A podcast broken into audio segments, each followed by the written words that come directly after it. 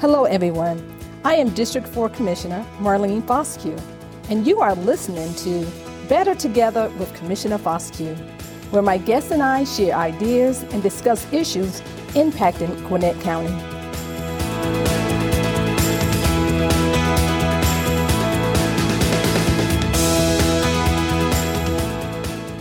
Well, on today's episode, I am sitting down with, with Gwinnett County's new chairwoman, Nicole Love Hendrickson, to talk about her journey to becoming Gwinnett's first African American chairwoman and her plans and hopes for Gwinnett County.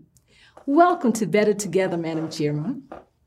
I'm sure our listeners are excited to hear all about you. So, how does it feel? Has it truly sunk in that you've made history?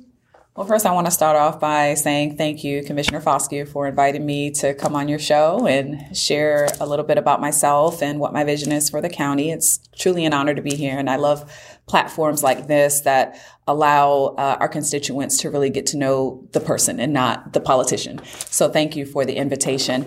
Um, as far as how I'm feeling, um, I, I, feel a range of emotions. I'm very excited about this new journey. Um, you know, I'm uh, I've worked so hard in this community to really build bridges and to get to this point to really serve and address policy and the needs of our constituents. Um, is the reward of of that hard work, and so I'm I'm just truly excited to be in the position that I am in today and uh, over the next four years. Okay, do you mind sharing a little bit about your family, like who you know, what do you do, who are you, um, do you have siblings? So yes. the listeners may not know. Yes. So I am a native of Providence, Rhode Island, and came to uh, Georgia in 2005. I moved to Gwinnett in 2008. I am uh, a product of a single parent household. Okay. My mom raised four kids, so I have a twin sister. Okay. I have twin brothers. Oh wow. My mom had two sets of twins. Okay. Yes. and uh, uh I grew up in Rhode Island, went to college, and then moved to uh, Maryland to work right after college as a school counselor, and then came to Georgia in 2005. Uh, where I went to the University of Georgia to uh, get my uh, degree in social work. Okay. Um, I, a lot of people always ask me, "Well, why'd you choose Georgia of all the places in in the country?" And I and I always share that uh, at the time, I was dating a guy and came down to Georgia because I, you know, I wanted to be closer to the guy that I was dating. Well, he is now my husband, and okay. he is the father of our our, our child, who is seven years old. Um, we live in Lilburn, Georgia. My son goes to first grade at Camp Creek Elementary School. Um, absolutely love the community I live in um, and love this county and having worked in this county as a social worker, bridge builder, community advocate, all of the above, and uh, sharing that experience with my family. Well, I remember, first of all, also thank you for um, inviting me to participate in your swearing in ceremony. Yeah. And your son, Caden, yes. is that for Caden? Um, he did an excellent job of leading us in the Pledge of Allegiance. Yes. Do you have any idea or any goals or what can we do to attract more families to Gwinnett County? Yeah, I, you know, and that's one thing that I, I always emphasize is that, you know, not only am I an elected leader, but I am a neighbor. I am uh, somebody who is raising my family in this community. And, you know, the beauty of this county is that there's so much for that we offer for families. Mm-hmm. You know, mm-hmm. it's a great place to raise a family uh, with all of our quality of life amenities, with access to education opportunities and access to our parks and, and amenities and sports leagues and um, so many different uh, aspects that attract families to this county. And so I would invite families to, you know, take advantage of all the things that we offer you know, from, from sports to our parks to our quality of life to uh, education assets uh, and, and, what have you. And, um, you know, that's really what makes this county rich and great and uh, attractive. Okay. Yeah. Do you mind explaining to people who may not know what is the role of the county chair? That's a very good question and one that I think people often overlook. And how I'd like to explain it is just think of a, the governor of a state and what they're all responsible for in terms of being the chief officer for providing officers uh, uh, services statewide. Mm-hmm. The county chair is the the governor of a county. They're the chief governing officer of a county, and they're tasked with ensuring that they're delivering uh, services, uh, setting the budget, um, setting the tax rate and the millage rate, uh, and making sure that we're providing um, uh, public services to the residents and the businesses who come to this county. The chair is also responsible for leading the meetings and uh, leading the team of a board of commissioners and being the face of the county in uh, the state, in the region, and also uh, in the country. So they are charged with being that office holder for the county and making sure that we're setting our county to be on course with the rest of the region, making sure that we're being competitive to attracting jobs, and making sure that we're providing world class services to our residents. Wow, that's a lot of a lot to do, and of course um, is such uh, an important role that we play in the county and also on a region yes. basis. Now we know that you're not new to Gwinnett County no. as far as for employment or no. Gwinnett County. You served as the founding director of the county's community outreach program, and even before that, I believe you helped lead one of the one of our organizations, Gwinnett Coalition. Yes. Is that right? Who or what influenced your interest in public service? I would say it really was my experiences growing up, uh, going through adversity, growing up in a single parent household, experiencing poverty firsthand. And it really was a community network that, um, came together to support me and my family and we had advocates and that has always drawn me to want to go into the helping profession and, and provide um, uh, my give my experiences to uh, advocating for those who are vulnerable populations, advocating for youth, advocating for communities, and making sure that people had what they needed to survive and thrive. Um, I've always prided myself in being a public servant first and serving the needs of the people. And that is really what has shaped me and my um, journey to go into this profession and going into social work because I have faced it firsthand and I know what the value of social workers were in my life. And I wanted to bring that same value to my community and the people that I served. I think your answer or response to this previous question probably leads into my next question, but how has your background in social work influenced your leadership style? Yeah, so social workers and, and many people, when they think of social workers, they think, um, you know, social workers are people who take kids out of the home and, and um, you know, so many other, uh, you know, different opinions about what they are. But from a broad standpoint, social workers are advocates. They're good listeners. They're bridge builders. They're solution focused. They focus on conflict resolution and policy reform. And so a lot of that in my educational background, my experience and working in the nonprofit sector and the community sector has really shaped how I lead and how I govern.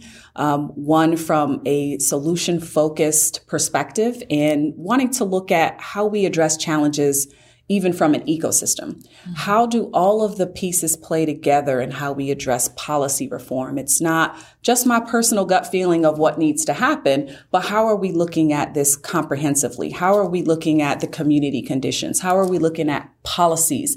How are we looking at behavioral aspects of, of the issues and the impact on communities, individuals, and families. And so that is really what shapes my leadership style and, and how I look at addressing policy because I'm not about, um, you know, creating and promoting change for the sake of change. You know, does it, when we look at something, are we looking at making it better? Are we looking at addressing a need that hasn't been addressed? Do we have the capacity to, to address it? And do we have the resources and the skill sets to make it happen? So that's really how I, my leadership style has always been that way. That's good to hear. And I don't know if I've ever shared this with you, but in my personal background, um, I grew up in New York, so yeah. I was up north, but um, I was the seventh child out of eight children. And unfortunately, at that time, my mother had died early, mm-hmm. so um, my family was placed in the foster care system. So we actually had strong relationships with social workers, yeah. and from that, that helps to drive me also as yes. a public servant leader. And so one of the things that I um, am striving to do now is to make sure whatever I do have impact. Yes. That's my word for 2021 for yes. myself. What is going to be it. the impact? Impact. So if you had to choose one word yes. of what you would like to do for 2021, what would be your word? Adaptability. Mm. Um, that is my word for 2021. We are in a year of uh, a lot of change across the county, and that is fearful for some people. Okay. But you know what we have to be mindful of is is through the change and through the shift in leadership is that we're going to continue to maintain all the things that make Gwinnett County great, but we have to be adaptable. We have to adapt to challenges that may arise seen and unforeseen. We've seen how that played out last year with the pandemic. Nobody foresaw a, a, a pandemic hitting us, but we had to adapt to that and we have to continue to be adaptive to the changes uh, because we don't know what's going to happen but right. we have to ease into this um, because there's so much change across the board in many of the different offices and um, i would ask that our constituents our residents and those who support us to be um, adaptive to the change that's really, really good. Mm-hmm. Now, recently on the national platform, there's been a lot of chaos that yes. has been happening. Yes in Gwinnett County as we begin to think of what we can do locally. Do you have words of encouragement or insight or some concerns or anything that you can share with our residents to say how we are mm-hmm. adapting? Yes, I you know, I'm very disheartened about what is happening on the national level, but it's not new. You mm-hmm. know, there there has been um, discourse and divisiveness that has been sowed for years, and this is the result and culmination of uh, you know the reality you know of of what has happened for many many years and um, it's it's where we are it's um, hit us in the face and mm, now we yes. have to address it and um, you know while I'm very disheartened. I'm also very optimistic because, um, you know, we have uh, a strong community here in Gwinnett County. We have um, leaders, we have residents, we have business owners that really come together in the face of chaos and adversity. And we all rise together. And we've seen how that has played out even with the pandemic. We've yes. seen how our community has come together to really rise to the occasion to address those needs. And I see um, that is one of our greatest strengths here in Gwinnett. And what I, I am so proud of, of our community is that we have the ability to rise above those challenges and come together to address those needs. And, um, you know, I'm very optimistic for our future. I want to continue bringing us together and bridging our communities are in, in a very divisive uh, climate. No matter what aisle you serve on, I want our community members to know that um, I serve everyone, mm-hmm. you know, despite who you look like, who you represent, what your faith is, what your political affiliation is. Um, I want to be the leader that drives us together and builds bridges and continues to move us forward in the in the face of chaos. Okay. We, I have one final question before we take a short break, but I, I've we know that you've been in the job a couple of days now officially. Yes. You know, we know when you were sworn in, but yes. officially you have been in a job. What type of questions that you have received, if any, from any of the uh, the constituents? What type of questions are they asking you to, yeah. for anything yeah. for specific areas? What? Yeah, I, I, would say the majority of my questions so far, and, and really is is more so wanting to connect with me, is uh, citizens who want to know how they can help. Um, people want to know how can they get involved? How can they help? What what do i need? And so that's very comforting to know. Um, and and you know I'll, I'll, talk about how how people and folks can get involved. Um, but the second thing and and uh, you know coming into this is many people want to know uh, how you know they want to share about zoning. They want to talk oh, about the zoning cases. sure. and how i'm going to vote about the zonings that, that are that are upcoming. Right. and they want to share with me where they stand and where their community okay. stands. So i'm getting a lot of those um, uh, uh, inquiries and i'm also getting inquiries about the budget and um, you know can you support this? And can you make sure that this is included in the budget? And so um, that's exciting to me that uh, our residents are very engaged. And i want our residents to be engaged and reach out to me if they have questions and concerns or even if they want to help. We have wonderful residents, and believe me, they will contact us. so we're going to take a few minutes for a break, and then we will return right afterwards. Excellent. Thank you. Thank you. Hi, I'm Andrew Hickey, a program coordinator for Gwinnett Water Resources.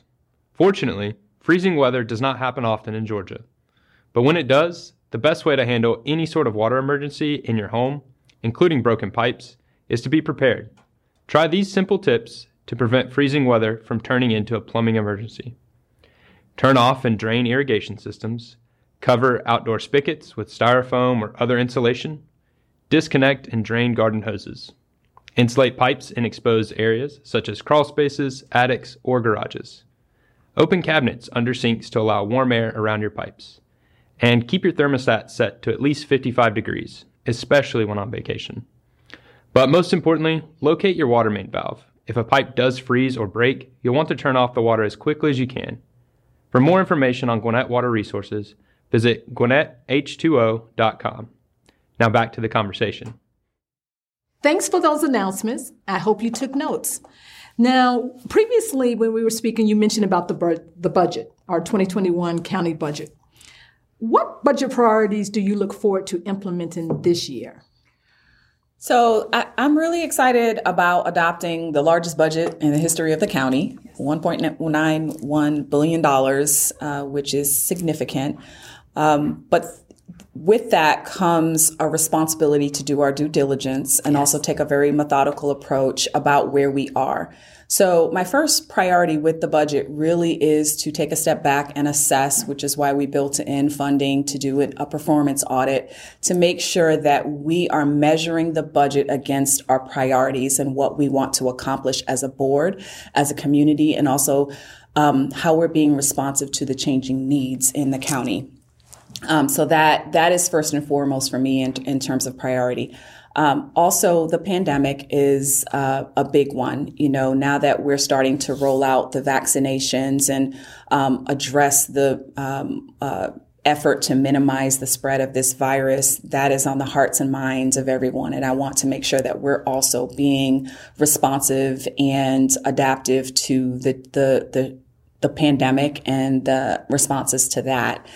Um, I'm glad that we were able to build in warming shelters, uh, funding for warming shelters, because that was an immediate need that we saw uh, based on uh, past years. And I'm glad that we were able to address that uh, expansion of warming funding for warming stations across the county and then really addressing and being open to what those needs are around the community which um, you know, we have to also rely on our citizens and rely on our community partners and get a pulse of what the challenges are. Because we're inheriting a budget that was developed from the previous administration. Mm-hmm. Um, but we don't know what we're going into in this 2021 year. So I really want to be open and flexible, um, you know, keeping what's in the budget uh, budgeted for what was already allocated and earmarked, but also being flexible enough to be responsive to those changing needs as they evolve throughout the year.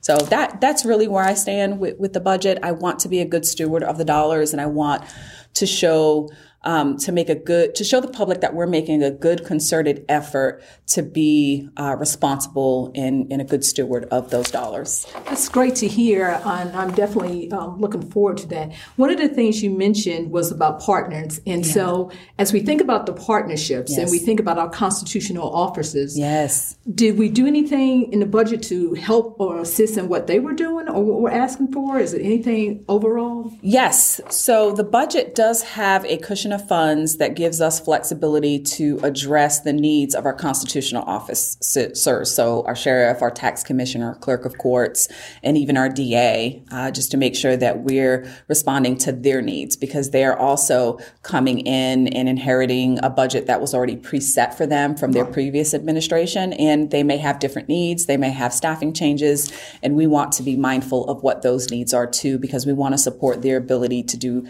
their jobs and execute their goals goals and their vision for their offices as well. Okay, good, good, good. That's one of the things that I know that um, is another asset to me in Gwinnett County is building those partnerships yes. across. So you're beginning your term having to have na- navigate, and you mentioned COVID nineteen several mm-hmm. times through this global pandemic. Mm-hmm. What challenges and opportunities lie ahead amidst that?